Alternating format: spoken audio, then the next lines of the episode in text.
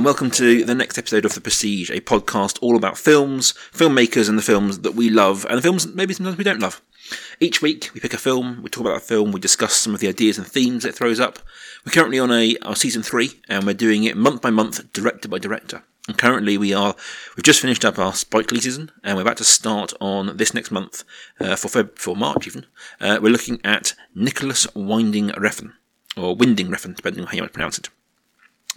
But as always, we have two other regular segments of the show. We end with our recommendations for further reading, further watching, as you were, movies we inspired by this week's movie. But we always start with what else we've been watching, what else we've been enjoying um, this last week. A chance for us to talk about other things that we have experienced uh, and like. So, Sam, do you have anything for us to uh, chew upon this week uh, for, for what you've been watching? Well, yes. Um, TV wise, because I don't see films anymore. Um, I've been.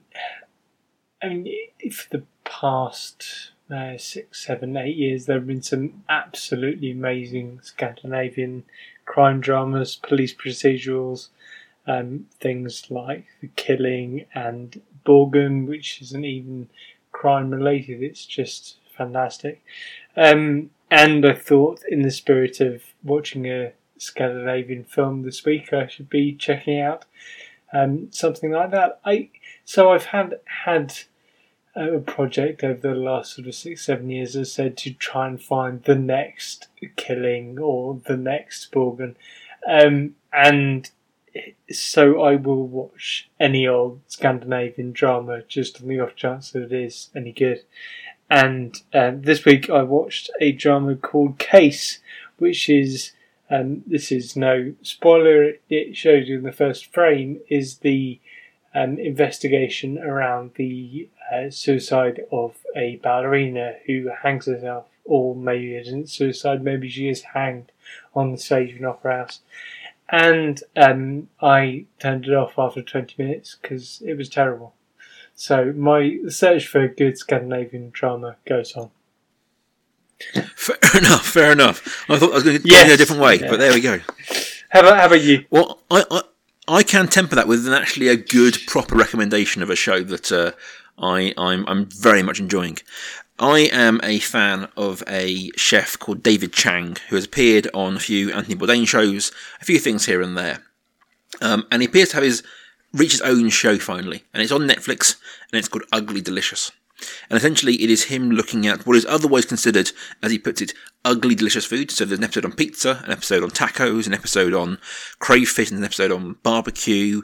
And but he takes it all around the world. So you see the guys in Japan who are making sushi pizza, and the differences between you know New York pizza and Chicago pizza. But they also investigate Domino's. He does it. He does a shift as Domino's um, delivery man. Um, and when they're looking at tacos, they also experience Taco Bell and all that sort of thing. And they sort of, you chart the history of these things and how, how the taco came to be and how, uh, you know, about how the Spanish brought over flour, which brought in the wheat tortillas, uh, versus the corn tortillas and that sort of stuff. And it's somewhere between kind of a magazine show and a history, but also a cooking lesson. It isn't a cooking show in the sense of you get a recipe, um, but it's very inspirational in that effect the whole first season is on Netflix right now. I, I, I am hardcore mainlining it this week. Um, it was a case of I genuinely had to think, yeah, I really should watch this movie, but I could just watch more of this show. Um, so it, it is a hands down heart heart recommendation. This thing is a brilliant thing to watch. Uh, so if you're any interest in food or, or being a or, or cooking, this is, is an amazing show. Right. Yeah. So yeah, ugly Okay. Be delicious. Um, I would have to put that on the list of Netflix things to watch. Um, so, our, as Rob mentioned earlier, our mini season at the moment is uh, the work of Nicolas Winding slash Winding Refn. Um, and I feel that Rob should know, given how he's worked with him. We just call him Nick.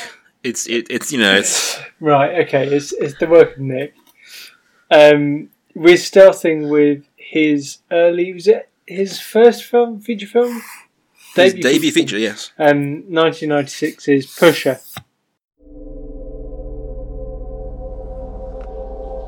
tror, du skal ikke. Nej, Men øh, heroin, nej, nej. du siger nej, men du mener ja.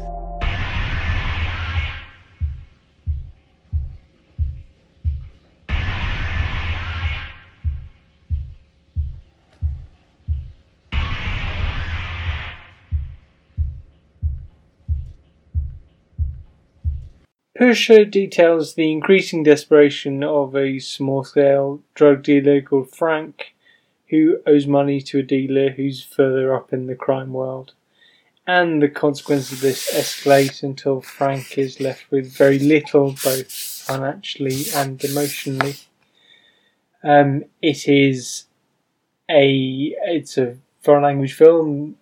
Nick, Nick we're, we're not going to give him his full name, um, made it in his his native language. So there are um, there are lots of Danish actors, Danish unknowns, but also the two leads will be quite familiar. They have broken into um, English language films and other popular um, TV series as well. Um, so, Rob, I I didn't know much about this beforehand. Um, did you? What was your introduction? To? So I, I knew of the film. I knew of the series he had, he had made. It was one that he mentioned when we worked together, and we'll talk more about that next week. Obviously, when we talk about Valhalla Rising. Um, so it's one he mentioned. It's one I was aware of, but I must say I'd never seen it uh, prior to this week. I haven't seen any of these um, his his films prior to Valhalla Rising. So this was very much a, a sort of a new experience for me, um, and I can't say it's one that I enjoyed. I can't say that it's one that that struck me in a way his later films were. I think this will be one of those months where we can see a clear progression of his work over over his his career. But this film, you know, I've, I've discussed previously on the show when we were looking at, um, I think it was uh, Twenty One Grams. Um, that my, my tolerance for films about bad people who do bad things, there's nothing else to say about them, is short. Um, I think there are films out there that are brilliant talking about bad people doing bad things, but I think it, it, it's a harder harder needle to thread when it comes to some movies. With me particularly, other people's mileage may vary, and this sat in that in that category. I think it's interesting because Nicolas is dad. Uh, refer- reference, reference, reference. Dad is a film editor. Um, and I think that showed in this film that you have this structure of these days as he sort of descends slowly, slowly into hell. And I get this kind of feeling of you know, the, the idea of Dante's circles of hell, um, he's descending down and down and down through these days. And there's some interesting editing um, sort of tricks. But I didn't I didn't connect with the film at any kind of emotional level. I didn't overly care for the characters that, that, that, that, that were in it. Um, I mean, it, there was some. It was interesting, kind of you know, slice of life of the idea that uh, you know these these criminals are you know it's less flashy, it's less um, sort of gangster rap, it's less that kind of you know even get it in the British. You, you know, the idea of British gangster movies you see tend to be a bit more glamorizing of, of the lifestyle, and this isn't. This is it, shows the boredom and the tedium of the job as much as the uh, sort of the exciting bit of it. But it just it was interesting, but it didn't inspire me to watch any of the other ones. Um, and I just kind of felt left it feeling a bit cold. Um, and I think, as we'll, we'll, touch more on this over the next three weeks, I think uh, Wani Refn is a very visual director. I think he does amazing visuals in his later work. And this didn't have any of that. There wasn't anything interesting for me to look at. Um, and yeah, it just kind of left me a bit like, all right. What about you, Sam? Um, I'm glad that you had that response because um, I didn't really get on with this film and hoped it wasn't just me being distracted, um, having to feed a four month old at the same time. Um, it, yeah, as you said, it's in in its defence. I think you mentioned there some of the sort of British gangster films. So so in in the next decade, I suppose, Lock, Stock, and Snatch and things like that. I think this is a better film than those. Um, I think if you're looking for depictions of a criminal underworld, then this is this is a, a good film. Um, and I thought this was good. I didn't particularly enjoy it, and I didn't particularly enjoy spending time with the characters. I did. I suppose. I suppose my response was a, sort of a, a respectful nod rather than anything else. I was. I thought, yeah, this is good. This is. I mean, this this didn't. The biggest compliment I pay could pay, I suppose, is that I didn't know that this was his debut film, and this didn't look like a debut film it, it yes, felt, felt more I, I, I, will, I will give him that. You know, having seen, uh, having worked on some some debut directors' films in my career, it, this has a certain I don't know confidence to it Yeah. um, that I can respect. Um, and it's one of those films where I, I respect the intention here. You know, he was looking for a slice of life and, and that kind of thing. And you know, it, it is a it's a ballsy first film, and there are hints of what's to come. Especially some stuff with the nightclub scenes, um, sort of doing some interesting stuff with lighting and framing. Um, so yeah, I think I'm with you. It has that kind of well done, respectful nod to it as, as a as a feature film, as a bit of deep debut Mm. film. Yeah, I did think. I mean, you you've you've mentioned that Refn's very visual director, and you didn't think that was present in this to any great extent. But I do think that this was a very it's a very dark film, and I don't mean that emotionally. I mean that literally. The the, the lighting was. The, the mood, mood of the piece was conveyed by the the lighting at various times, and it wasn't just the nightclub scenes. It wasn't just scenes in back alleys. It was it, had a sort of sort of a grimy feel to it. I see what you're saying. I mean, I think thinking back to when we were watching um, on uh, the previous month, the previous month, um, when we were looking at 21 grams, and when we were looking at um, Amores Perros. Like Amores Perros has a very grimy feel to it, but it wasn't dark. It wasn't like underlit, and this film feels underlit rather than grimy to me. Now, I mean, I will I will hang my hat and say like, I am as, as an ex film colorist, I am particular about my color, and I, I I'm very careful. And this just felt like it was it was dirty and kind of bad, like shot badly, rather than a decision to be grimy in the way something like Amores Perros was on the other end of that same kind of coin. Hmm. I I think I think you're doing him a bit of a disservice here because I, I do think that there was a conscious decision made to like this film in a particular way. And I do I mean I don't have your eye for colour, but I do think that it became obvious that he was he was using colour to convey emotions and there was something I mean he may not have quite succeeded in doing it, but like as as you said, there's sort of a respectful nod to the fact that he is at least trying something here. And I think you see that in the the lighting and the framing as well of the initial drug deal scene. You have mm. Frank and Tony moving outside, and then the two in the in the room conversing between them, and then that's another thing about this film. He's not afraid to have sections in which not a lot happens. Yeah, I, I think, I think I, that's one thing to say. This really comes back to the idea of respectful nods. It's like, I like the fact that the film didn't make any attempt to explain it. There wasn't no easy into this film. Um, he just went, you know, this is it. You get, you're getting on board, you're getting lost. Um, and there was never a moment in which someone turns to the camera and explains what's going on. You have to in, infer as it goes along, and you kind of you pick up on obviously sort of tropes and things like that. But it just felt very like, like, yeah, this is what's happening. Um, and I like I like that. I must say. There was some. uh, There was. I don't know if I'm treading on recommendations here, but if so, get googling.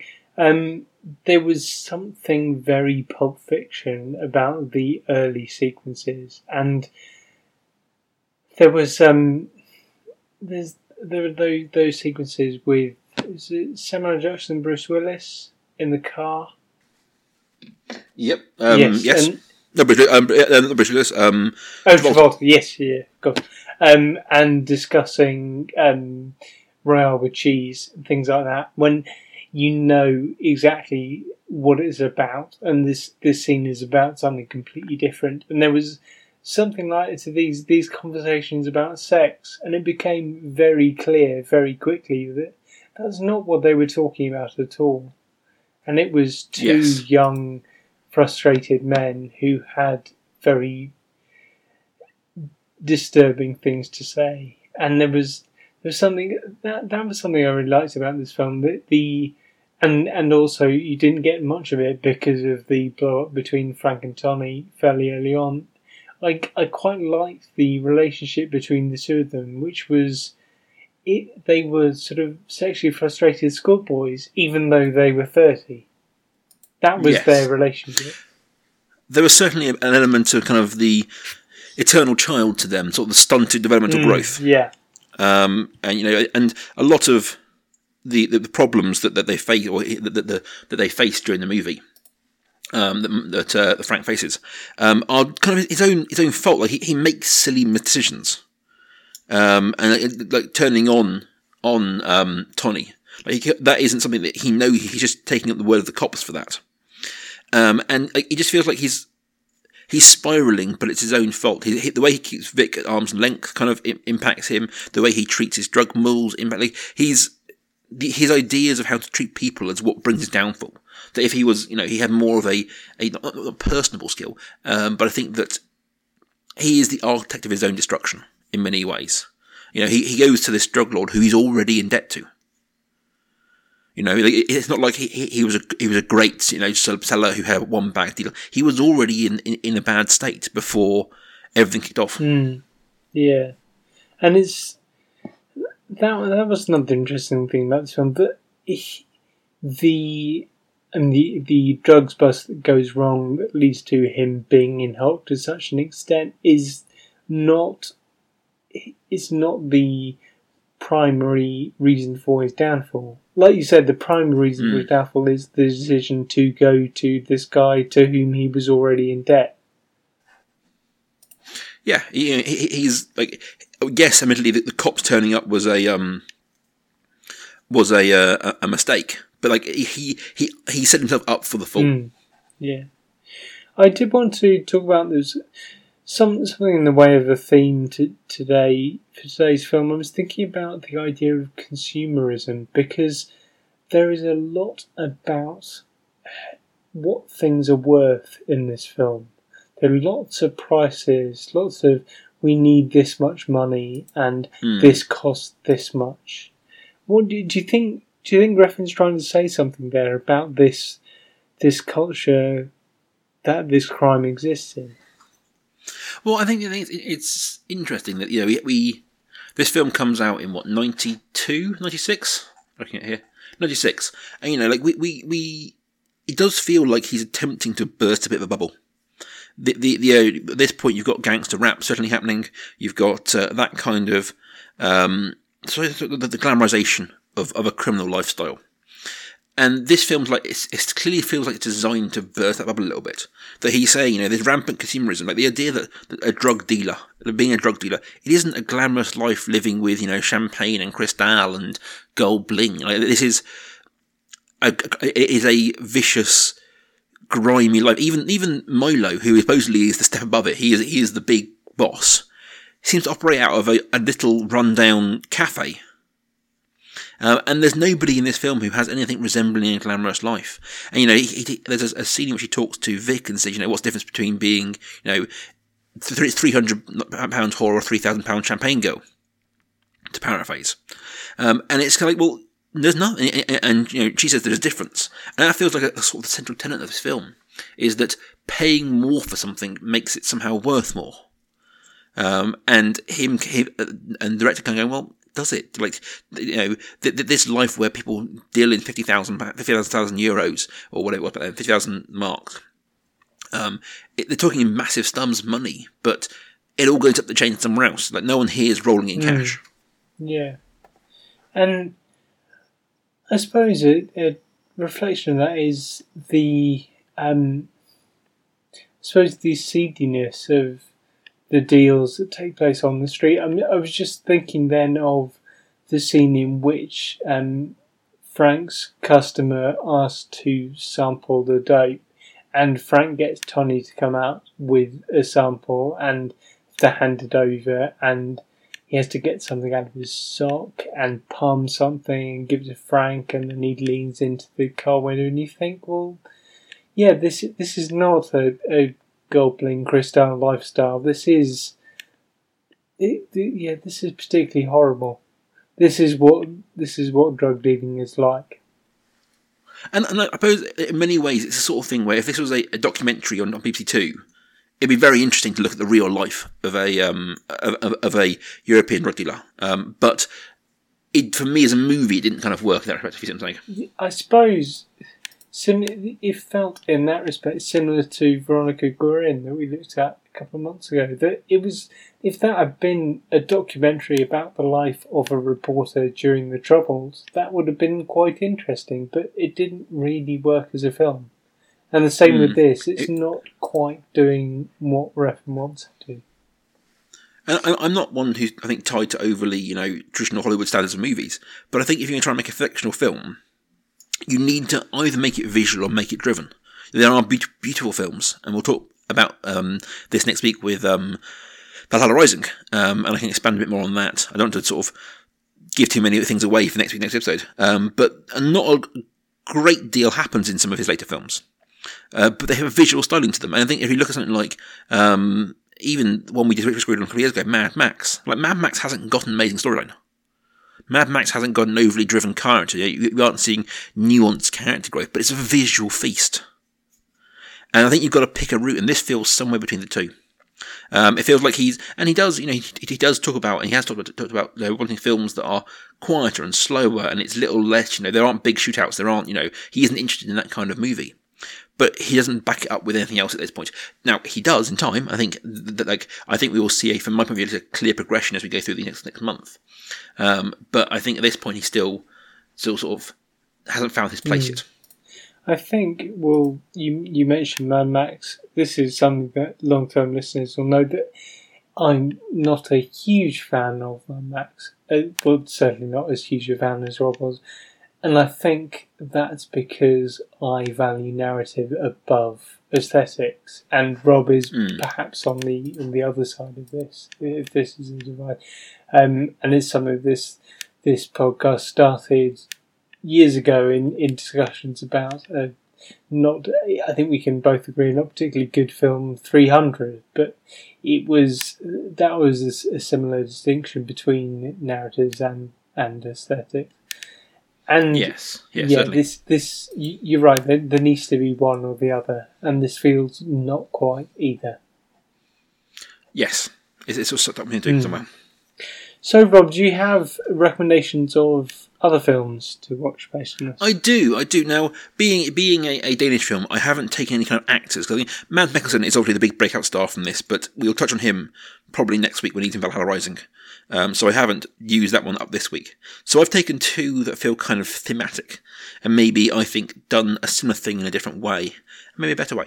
So my first recommendation is for also from 1996, and it is the breakout Scottish hit Trainspotting anyone who hasn't Train um, it is essentially the story of six Scots who get involved, the heroin addicts, and they get involved in a drug deal um, that goes awry in many ways, and it has the similar sort of thing to Pusher in that it isn't quite a clear narrative in the same way Hollywood movies are, um, but it has what I think Pusher lacks, uh, which is some interesting narrative and interesting sort of visual elements and stylistic elements that, uh, raise it up. Uh, and it also has, think, it has brilliant performances across the board from all its main stars. So if you haven't, I must say, I haven't seen T2 that came out last year. It's on my to watch list, so I can't say how the sequel goes. Um, but the first one, certainly for me, was a huge part of my teenage years, my, my cinematic education back then, um, and I think it holds up to this day. The second on my list is a film from 2011, and anyone who knows me well or listens to the show or follows me on Twitter knows I watch a lot of horror films. Um, and I don't tend to get scared by them. Not many of these films affect me these days. Um, when you watch so many of these, you get a little bit, you know, um, immunized against them. But occasionally a film comes along that really can mess you up. Um, and, and this is one that did. So this is a film from 2011 uh, from director Ben Wheatley, um, and it's the film Kill List. And this feels like a very apt companion to Pusher in that it's about it's predominantly about two ex-marines in the UK who are now hitmen, um, and it has that same kind of they're just two blokes doing a job. Now their job is is being hitmen around the UK, but they're still just two blokes who are doing a job. They have the same inane conversations. Now this film takes that story in a much darker, weirder place than than Pusher does, and you start to bring in certain elements, especially of British folk horror. Um, and some some more more surreal elements, um, which give it somewhere to go and some interest. But it really really messed me up. So it isn't one faint-hearted. It isn't one for to the average viewer, but I I genuinely loved it. I haven't gone back. I'm a little scared to. I'm not gonna lie to you guys. Um, I've got it on Blu-ray at home to watch, and at some point I will crack it out when I'm feeling brave. Um, but it was one, it was the last film which I saw probably back in 2011, 2012 that really scared me and really messed me up in terms of uh, sort of leaving me shell shocked. That wasn't documentary. Documentaries obviously can think, but in terms of a narrative film, a fictional film, this was the last one. So yeah, it not for the faint heart. But if you want something a bit different, something a bit darker, something weird and British and odd and scary, Kill List is is a good recommendation for me. Right then. What about you, Sam? Um, I have. Well, I, I've sort of now acquired some master already with my um, recommendations or for things that I was watching the very start of the episode. Um, and I am a huge fan of um, some of the Nordic dramas, Swedish, Danish, Icelandic, um, and a couple of those have actor links. So it, Rob has suggested that um, maybe we can't find actor links, and I've tried very hard and found some. Um, so apart from Mads Mikkelsen, as Rob said, we will leave him for next week. Um, Jesper Lohmann was in Pusher, and he was also in the original Danish Killing Forbrydelsen, which was exemplary. Um, and the ev- even the US remake was all right. I mean, I, I think I I think I watched that first. Um, yeah, e- even that was although it was it was longer and it was a bit bloated. Even that was was all right. Such as the strength of this narrative, um, and it's it's it's particularly dark and not just in a um, aesthetic way. Uh, the lead actress is brilliant, although she changes in later series. I believe um, I haven't seen past the first few series, um, so I'd recommend the first few series of Forbrydelsen is the Danish name for the killing. And my second one is another um, police procedural from that part of the world, and it's one I mentioned up top. It's The Bridge, or Broen. Um, and the link is that um, Kim Bodnia, who plays Frank in Pusher, was also um, was a, a lead in The Bridge. Was a police called Martin, and one one of the the brilliant things about The Bridge is that it's um, set straddling Denmark and Sweden, and nowhere else in the world really. I mean, Sky tried it with a sort of English and French hybrid across the channel, and it didn't really work. Nowhere else in the world have you got that that divide between countries, and yet they can converse. You get them sort of speaking Danish and Swedish to each other, and they're just about close enough for them to get along. But you have sort of that brittle, almost xenophobic attitude to the other at the same time as they're working together because Kim Bodnia and his um, Swedish counterpart Sofia are on the same team. That ostensibly they are chasing the same person, and it's it's just brilliant. Something about that tension within those who are working together makes makes this compelling. So yes, those are my two for this week Forbrydelsen and Broen. Excellent. I must say I haven't seen either of them, but I will add them to my ever growing list of recommendation things I should watch. So yeah. so guys, next week we are coming back to uh, Nicolas Refn, and we are talking about the 2009 film Valhalla Rising. So he's finished up making the Pusher trilogy, and th- makes a move into English language cinemas. Um, he made, I think, he made Bronson before this, um, but Valhalla Rising was um, for me, this is the first, this is the, the one and only time that I worked with Nicolas Refn. I was the colorist on this film, um, and so I have some interesting insights, hopefully, um, about making of the film, and I actually know for once what the intention was. Rather than Sam and I sitting here and kind of guessing what we think they were trying to do. I know. I know what they're trying to do. I was there when we made decisions. Um, so we'll be back next week with Valhalla Rising, um, Nicola Refn's film from 2009. Till then, guys, you can find us both on Twitter at Pesci Podcast. You can find just me at life underscore academic. And you can find just me at Rob Kaiju. And we'll see you then.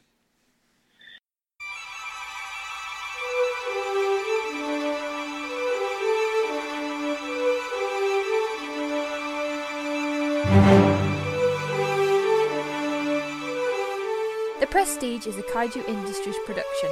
Check out their other work at facebook.com forward slash Kaiju Industries. Rawr!